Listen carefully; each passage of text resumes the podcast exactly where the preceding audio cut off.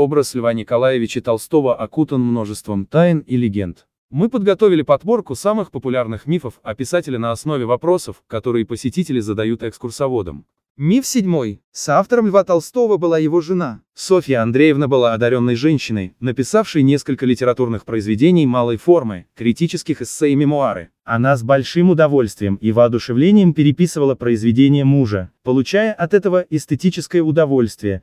Меня восхищала эта жизнь мысли, эти изгибы, неожиданности и непостижимые разнообразные формы его творчества, писала она. Иногда Лев Толстой прислушивался к советам жены, признававшейся, что она всей душой вникала в переписываемый материал. Однако то, что главным редактором своих произведений являлся сам Лев Николаевич, сомневаться не приходится, а то придешь с готовой переписанной работой к Льву Николаевичу, укажешь ему поставленные мной в маржах знаки вопроса, и спросишь его, нельзя ли такое-то слово поставить вместо другого или выкинуть частые повторения или еще что-нибудь. Лев Николаевич объяснял мне, почему нельзя иначе, вспоминала Софья Андреевна.